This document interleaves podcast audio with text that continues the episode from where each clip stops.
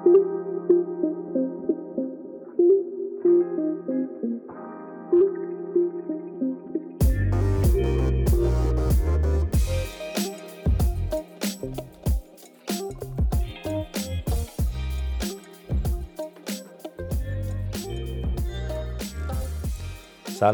محمد یوسفی هستم. از اینکه به قسمت سوم پادکست جیوان گوش می‌کنید ازتون سپاسگزارم. پیشنهاد می‌کنم تا انتها همراه باشین. خیلی پادکست متفاوت و خفن و جذابیه.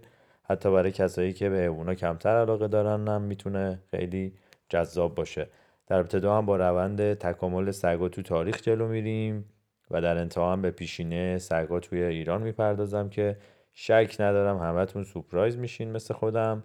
پس بریم بپردازیم به روند تکامل دوست قدیمی انسان.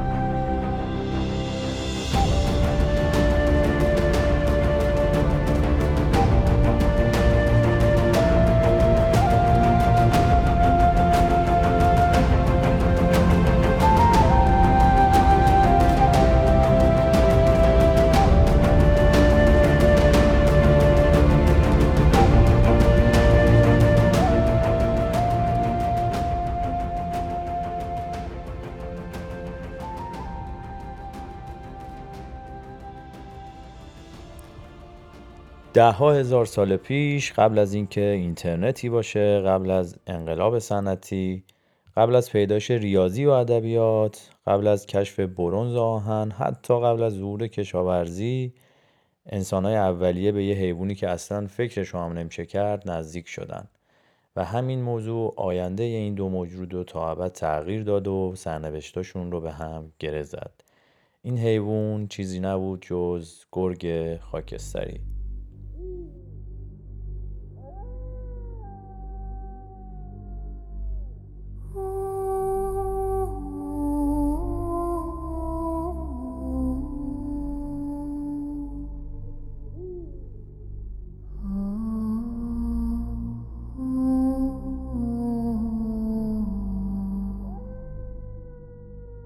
بعد از این آشنایی و نزدیکی گرگ خاکستری کم کم شروع به تغییر کرد. هم نظر خلق و خوب هم شخصیت و هم ظاهر.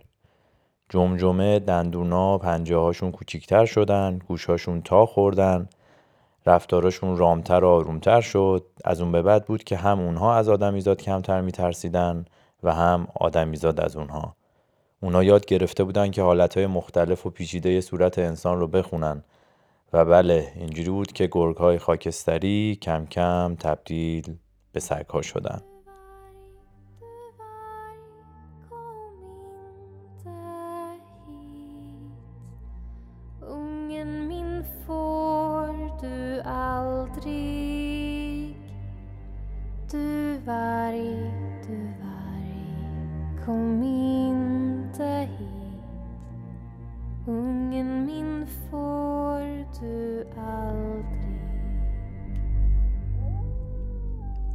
امروز سگها جزء خیلی مهمی از زندگی انسان ها هستن. تا جایی که بهشون لقب بهترین دوست انسان داده شده.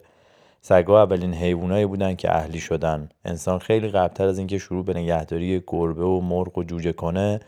قبل از اینکه از گاو و گوسفند و خوک و بود به عنوان دام نگهداری کنه خیلی قبلتر از اینکه حتی برنج و گندم و جو و ذرت بکاره و بخواد شکل جهان رو تغییر بده از سگها به عنوان حیوان خونگی نگهداری می‌کرده.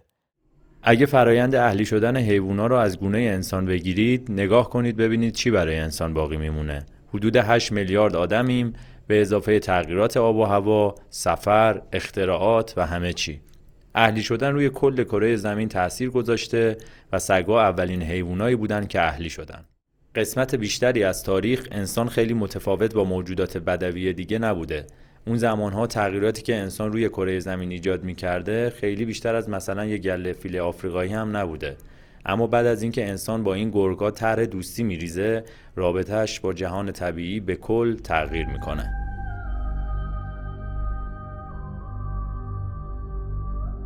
تمام طول تاریخ دانشمندا خیلی دوست داشتن که بتونن منشأ دقیق سگا رو پیدا کنن. اینکه کی کجا و چجوری سگا از گرگهای خاکستری تکامل پیدا کردن. اما بعد از دهها تلاش و تحقیق با اینکه پیشرفت زیادی هم توی نتیجه تحقیقاتشون به دست اومده هنوز سر جوابهایی که به دست اومده کلی با همدیگه بحث دارن دانشمندها توافق نظر دارن که همه سگها از کرگی های کوچولو بگیر تا ماستیف ها بازمونده رام شده گرگ های وحشی هن. بعضی میگن که گرگا حدود ده هزار سال پیش اهلی شدن ولی بعضیا نظرشون اینه که سی هزار سال پیش این اتفاق اهلی شدن افتاده. بعضی ها میگن که این اتفاق اولین بار توی اروپا افتاده. یه عده دیگه هم عقیده دارن که نه تو خاورمیانه و آسیای شرقی بوده. یه سری اعتقاد دارن انسان که اون زمان شکارچی گرد آورنده بودن خودشون آگاهانه گرگا رو اهلی کردن و پرورش دادن. بعضی هم عقیده دارن که نه گرگا خودشون خودشون رو اهلی کردن. چجوری؟ با تغذیه کردن از لاشه حیوانایی که انسان شکار، شکارشون می‌کرده و چرخیدن دوروبر آتیشی که انسانهای اون زمان محل اردوشون به پا می‌کردن. و رفته رفته با هر نسل از انسانها اونها هم اهلی تر شدن تا جایی که تبدیل شدن به همراه همیشگی انسان.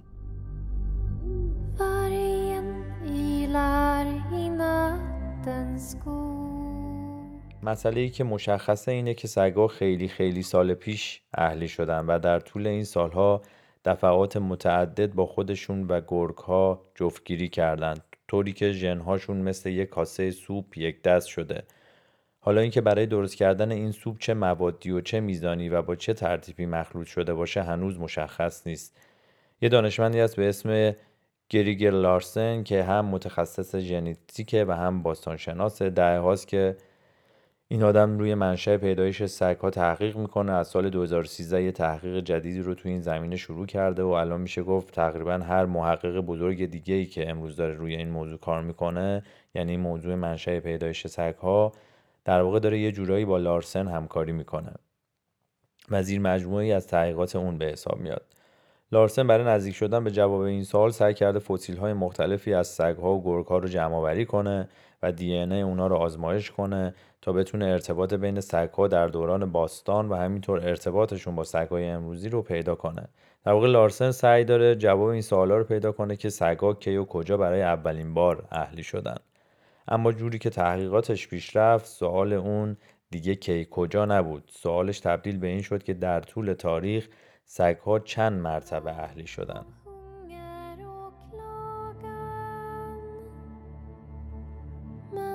شدن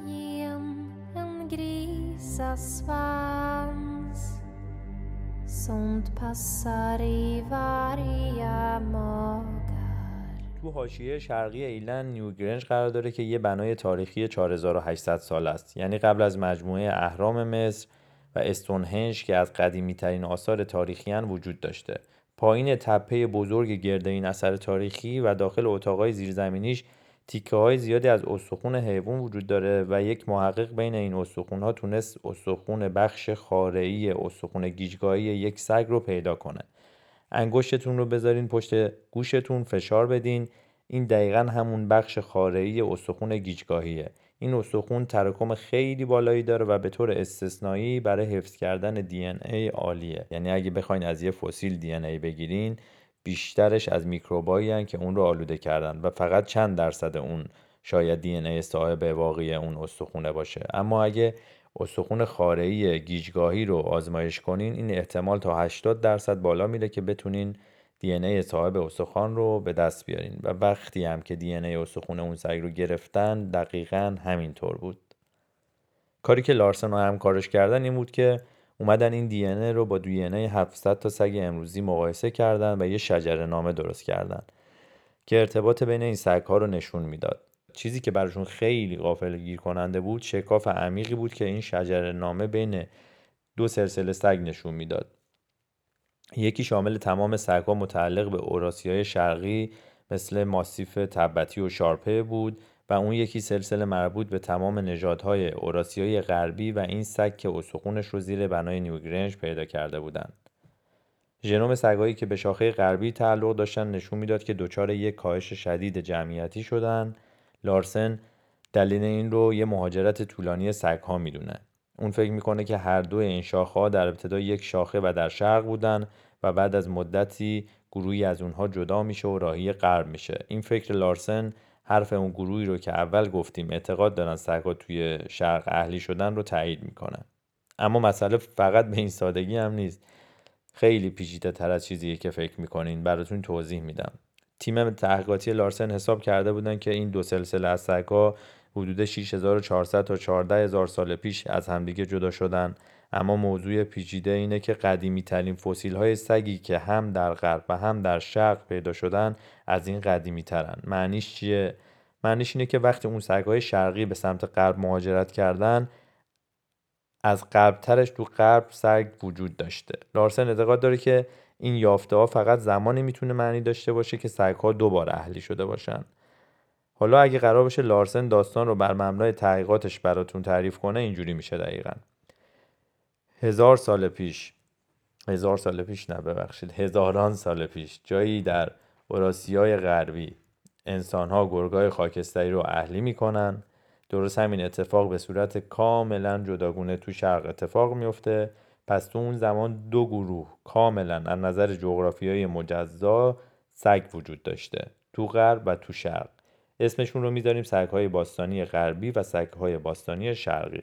هلوش عصر برونز که 3500 تا 2000 سال قبل از میلاده گروهی از سگهای باستانی شرقی به همراه صاحباشون به سمت غرب مهاجرت می‌کنن و این درست همون شکاف عمیقیه که توی شجرنامه‌ای که لارسن درست کرده دیده میشه.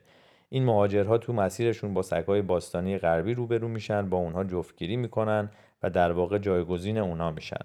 سگای شرقی امروزی فرزندای سگای باستانی شرقی هن. اما منشأ سگای غربی امروز و همینطور اون سگی که استخونش توی نیوگرنج پیدا شد بیشتر به همون سگهای باستانی شرقی می‌رسه و فقط ده درصد به اون سگهای باستانی غربی می‌رسه که خیلی وقت منقرض شدن این داستان لارسن بود و چیزی که این آدم در نتیجه تحقیقاتش فهمیده اما خیلی محققای دیگه هم هستن مثل باب وین که شجر نامه‌ای که لارسن براشون برای سگا پیدا کرده رو قبول ندارن. یعنی باهاش مشکل دارن. حالا چرا؟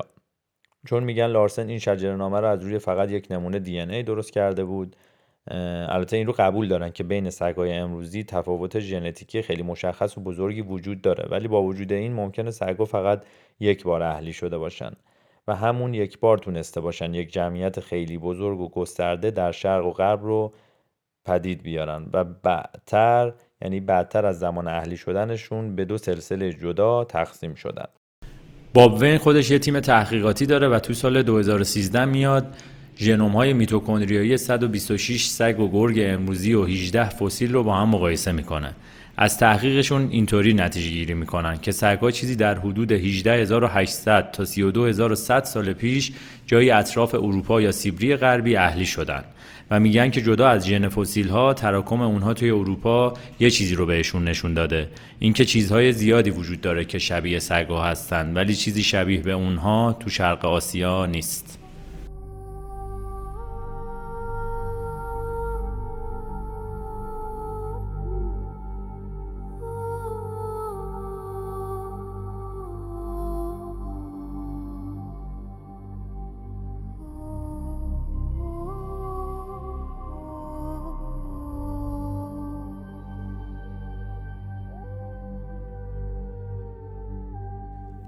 پیتر ساولاینن از مؤسسه سلطنتی فناوری KTH تو استکهلم با این گروه تحقیقاتی مخالفه یعنی با گروه تحقیقاتی وین این محقق و تیمش با مقایسه ژنوم‌های کامل 58 سگ و گرگ امروزی نشون دادن که سگ‌های جنوب چین از نظر ژنتیکی متنوع ترین سگ‌ها در سرتاسر سر جهانن و منشأشون باید به یه چیزی در حدود 33 هزار سال پیش برسه.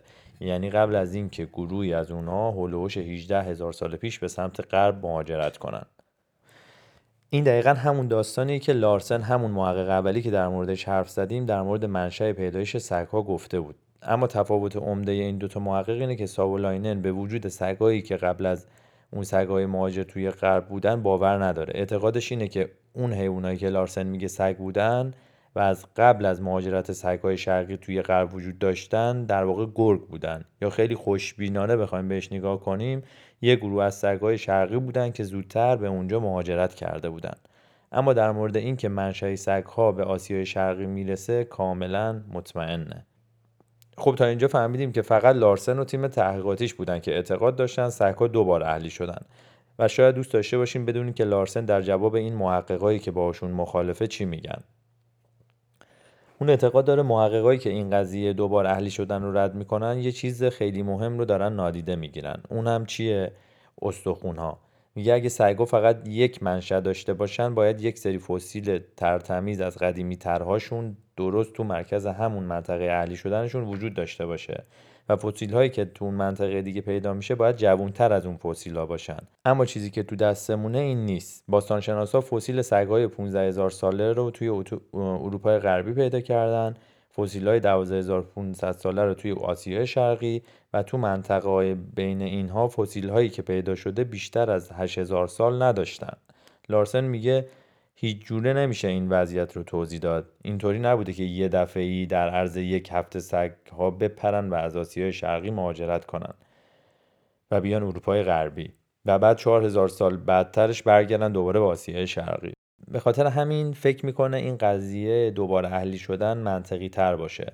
اما وقتی از خودش می‌پرسن که چند درصد به فرضیه ای که میگه مطمئنه میگه 70 درصد. ولی واقعا چی باعث میشه بین همه مشکلاتی که دانشمندان روزانه باهاش سر و کله می‌زنن حل کردن مسئله منشأ سگها انقدر پیچیده و سخت باشه؟ مسئله زمان چیزیه که کار رو توی این موضوع سخت می‌کنه. چون هیچکس نمی‌دونه که سرعت تغییر ژنوم سگها دقیقا چقدره. این سرعت یعنی سرعت جهش ژنتیکی. پایه و اساس خیلی از مطالعات ژنتیکی هم هست. باعث میشه دانشمندان بتونن سگهای امروزی رو مقایسه کنن و بپرسن خب این سلسله از سگها چه مدت پیش از همدیگه جدا شدن؟ تا این همه اختلاف توی ژنها و نژادهاشون اتفاق بیفته. از اونجا که گروه های تحقیقاتی مختلف از نرخ جهش مختلفی استفاده می‌کنن جای تعجب هم نیست که به نتیجه های مختلفی هم برسن. حالا جدا از زمان دقیق پیدایش سگها مشخصه که طی هزاران سال سگها هم با خودشون و هم با گرگها جفتگیری کردن. به سرتاسر سر دنیا سفر کردن و انسان ها هم خیلی دقیقتر اونها رو پرورش دادن و نتیجه این بالا پایین شدن ژنها تاریخچه اونها رو اینطوری تو حاله از ابهام فرو برده. مسئله اینه که از گرگا هم چیزی نمیشه فهمید. مطالعات ژنتیکی دانشمندا هم نشون میده که هیچ دسته از گرگهای امروزی ارتباطی با سگایی که الان وجود دارن ندارن و این یعنی نسل اون گرگهایی که سگا از اونها منشأ گرفتن و تکامل پیدا کردن منقرض شده. به قول لارسن مثل این میمونه که بخوای یه معمای جنایی رو حل کنی که قاتل اصلا اسمش تو لیست مزنونین هم نیست. تنارایی که میمونه اینه که سفر در زمان انجام بدیم و به گذشته بریم تا ببینیم واقعا چه اتفاقی افتاده.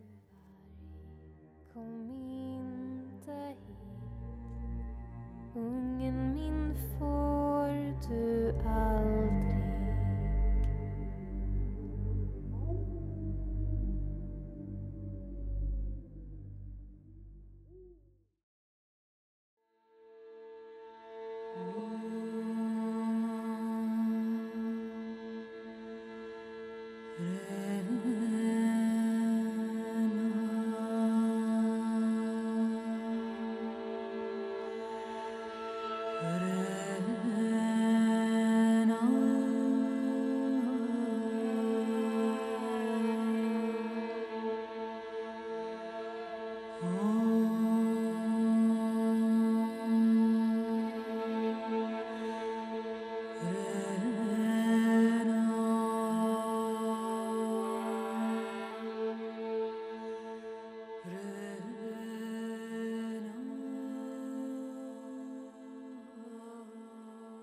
حالا که در مورد تاریخچه سگا و منشأ پیدایشش با جدیدترین تحقیقاتی که انجام شده حرف زدیم بعدم نیست یه نگاهی بندازیم به پیشینه سگا تو کشور خودمون ایران.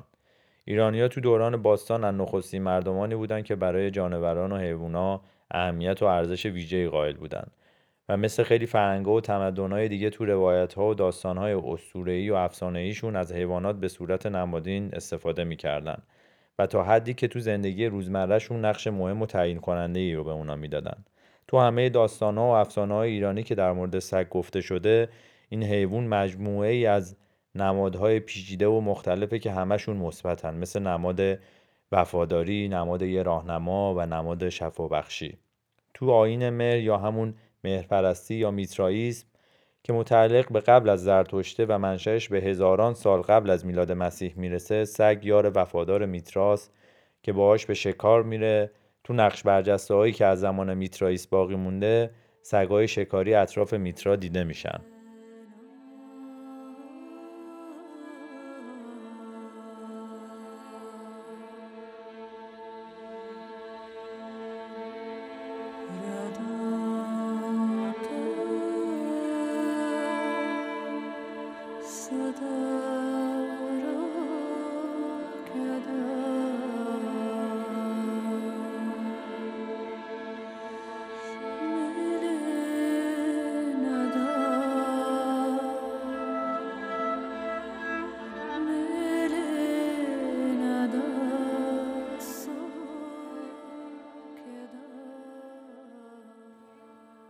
اسطوره آفرینش که خلقت مشیانه یعنی همون آدم و حوا رو تو تاریخ اساطیری ایران بازگو می‌کنه وقتی این دو وجود حیات انسانی پیدا می‌کنن آتیش روشن می‌کنن و گوسفندی رو که اورمز بهشون داده بود ذبح می‌کنن و تیکه هایی از اون رو داخل آتیش میندازن. یه تیکه رو هم به سمت آسمون پرتاب می‌کنن. سگی هم که همراه این دو بوده میدوه و گوش رو می‌گیره و می‌خوره. طبق این روایت شاید دلیل تقدس سگا تو آین زرتشتی همین نکته باشه که سگ از خوراک مقدس که خوراک مش و مشیانه بوده خورده.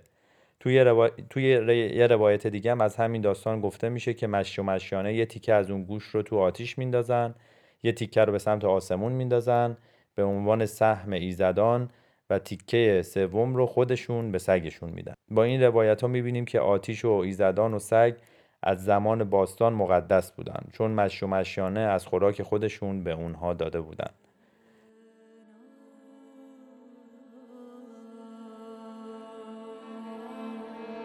تو دین زرتشتی هم سگ احترام و اهمیت ویژه‌ای داشته تا جایی که با انسان هم رتبه بوده و ویژگیهایی که بهش نسبت داده شده با ویژگی های انسانهای دیگه برابری می‌کنه. ایرانیان باستان معتقد بودند که سگ با کمک خروس ارواح پلید و جادوگرا رو موقع شب از زمین دور می‌کنه و دشمن اهریمنه و چون واق واق می‌کنه درد و رنج و آزار رو از بین می‌بره. در زمان زرتشت هم سه نوع سگ سدوده شده بودن سگ خونگی، سگ شبانی یا همون چوپانی و سگ شکاری.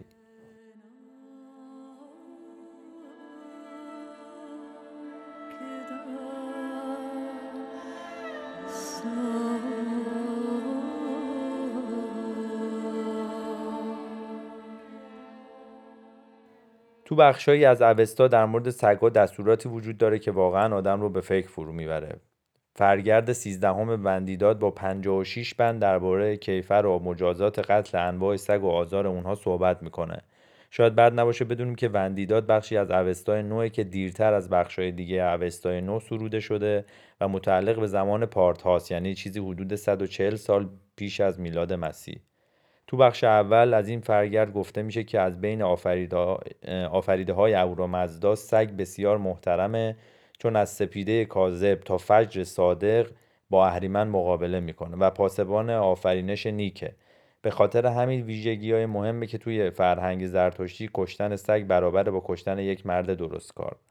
من چند نمونه از جمله هایی که تو این فرگردها گفته شده رو براتون می‌خونم. تا ببینید که مقام و منزلت سگ تو ایران باستان واقعا چقدر متفاوت با زمان حال بوده.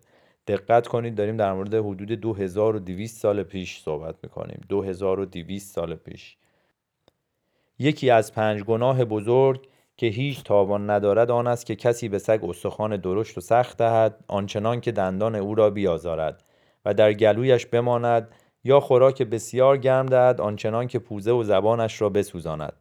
و دیگر آنکه کسی سگی را بزند که تازه طوله ای پس انداخته است.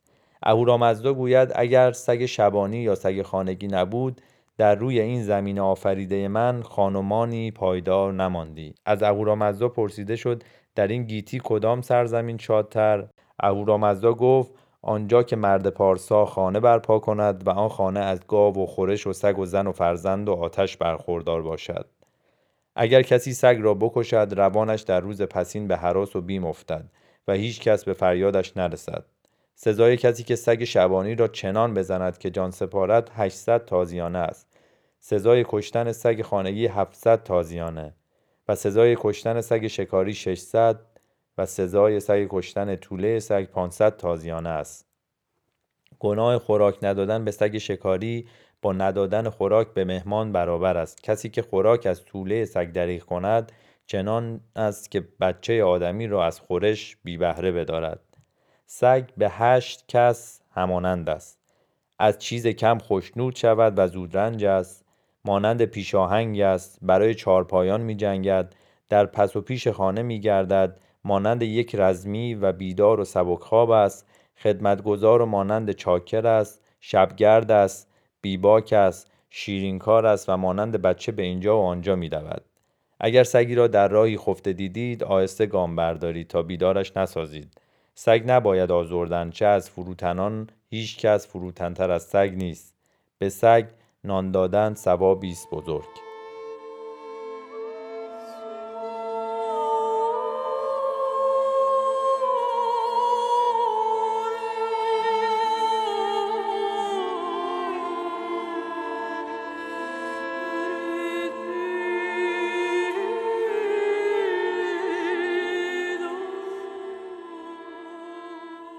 انقدر این چند تا جمله‌ای که از این فرگردا گفتم مو به تن آدم سیخ می‌کنه که الان نزدیک به سال 1400 هستیم جز تأسف چیزی باقی نمیمونه. در اساطیر ایرانی هم سگ در جهان آخرت هم نقش خیلی مهمی داشته. اینجوری که یمه که ایزد مرگه دو تا سگ داشته که همیشه همراهش بودن. وظیفه اصلی این دو تا سگ ترسوندن اهریمنا و مراقبت از ارواح بوده. میگن که ارواح درگذشتگان از یمه می‌خوان که سگهاش رو برای راهنمایی و نگهبانی اونها به سرزمین مرده ها بفرسته. از طرف دیگه تو اسطوره ایرانی و دین زرتشتی سگ محافظ پل چینوت و نگهبان گذرگاه میان دنیا و آخرته. وظیفه این حیوان اینه که از ارواح پاک که ارواح پاک رو از آسیب اهریمن دور کنه و به ارواح پلید اجازه نمیده که از این پل عبور کنن. همینطور اومده که هر کس در دنیا از سگ نگهداری کنه و بهش غذا بده و این حیوان رو آزار نده حتی اگه دوزخی باشه زرین گوش همون سگی که نگهبان پل چینوته صدایی بلند سر میده طوری که دیوها از عذاب دادن اون آدم دست برمیدارن. اما اگه کسی تو دنیا سگی رو آزار بده زرین گوش اجازه عبور از پل چینوت رو بهش نمیده. یه رسم جالبی هم تو ایران باستان وجود داشته به اسم رسم به اسم رسم سگدید. این رسم اینطوری بوده که وقتی کسی میمرد یا در حال مرگ بود سگی رو می آوردن به بالینش جسد رو به سگ نشون می‌دادن و پوزه سگ رو به اون میمالیدن. زرتشتی ها اعتقاد داشتن که وقتی جان از بدن جدا میشه نسوش دیوی که وارد اجساد آدم ها میشه و اون رو پلید می‌کنه به جسد حمله می‌کنه. ولی وقتی که سگ اون جسد رو می‌بینه نسوش رانده میشه. این عقیده از اینجا سرچشمه می‌گرفت که وقتی سگ می‌تونه دزد و گرگ و دشمن و فراری بده می‌تونه, می‌تونه وقتی پلیدی به جسم مرده حمله می‌کنه اون رو هم فراری بده. این رسم جزء آداب اصلی تشییع جسد به شما می‌رفته و زرتشتی ها همه اجسادشون رو سگدید می‌کردن. برای این رسم از هر سگی هم استفاده نمی‌کردن. یا از سگی استفاده می‌کردن که دو تا لکه مثل چشم توی پیشونیشون داشتن و به اصطلاح بهشون چارچشم می‌گفتن و یا سگهایی که گوشهای زرد رنگ داشتن. یه فرضیه هم هست که گفته میشه یکی دیگه از دلایل بردن سگها به بالینین کسانی که در حال مرگ بودن این بوده که به این سگها از قبل آموزش داده بودن که وقتی شک داشتن که کسی هنوز زنده است یا مرده و این احتمال می‌رفته که دوباره زنده بشه مثل کسی که سکته کرده مثلا. این سگ رو به بالین اون میبردن و سگ می‌تونست تشخیص بده که فرد واقعا مرده یا هنوز زنده است. و اینطوری می‌تونستن جون اون آدمایی که به کما رفته بودن و نجات بدن.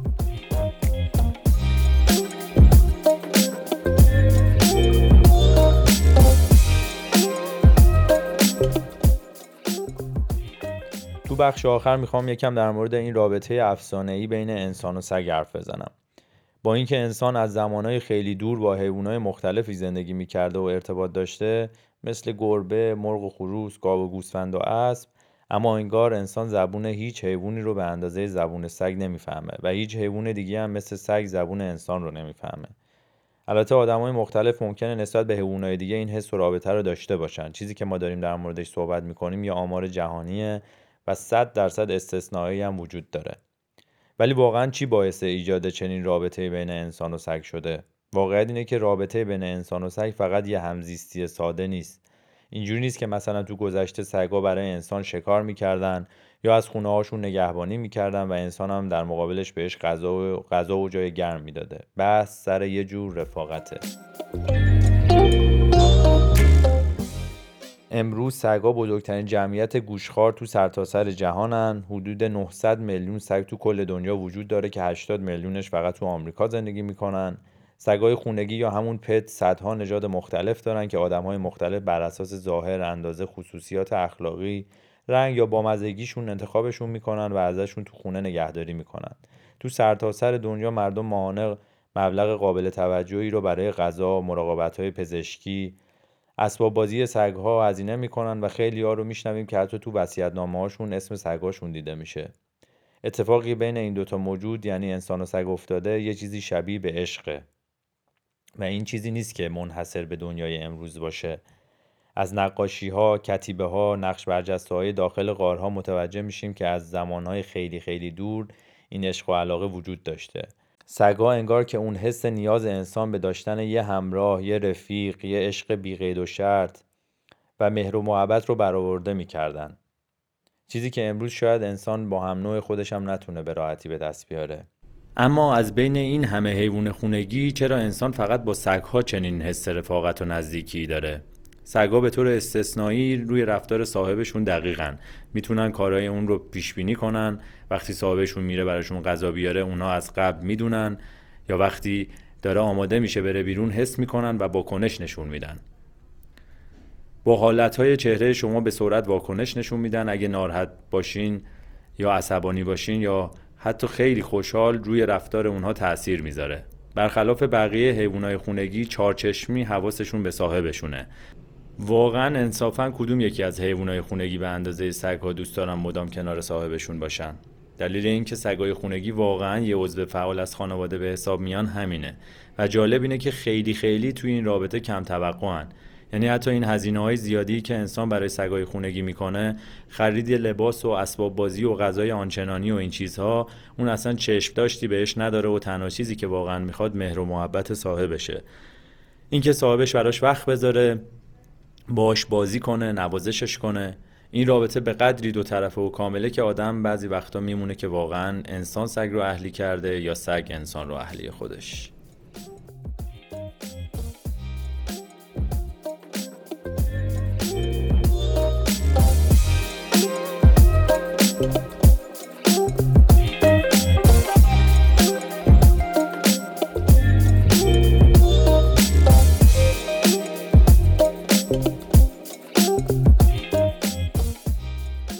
قسمت از پادکست جیوان رو همونطور که وعده داده بودیم به مناسبت روز جهانی سگ در مورد تاریخ پیدایش این موجود دوست داشتنی صحبت کردیم. اگر شنیدن این قسمت لذت بردین حتما اون رو به دوستانتون هم پیشنهاد بدین.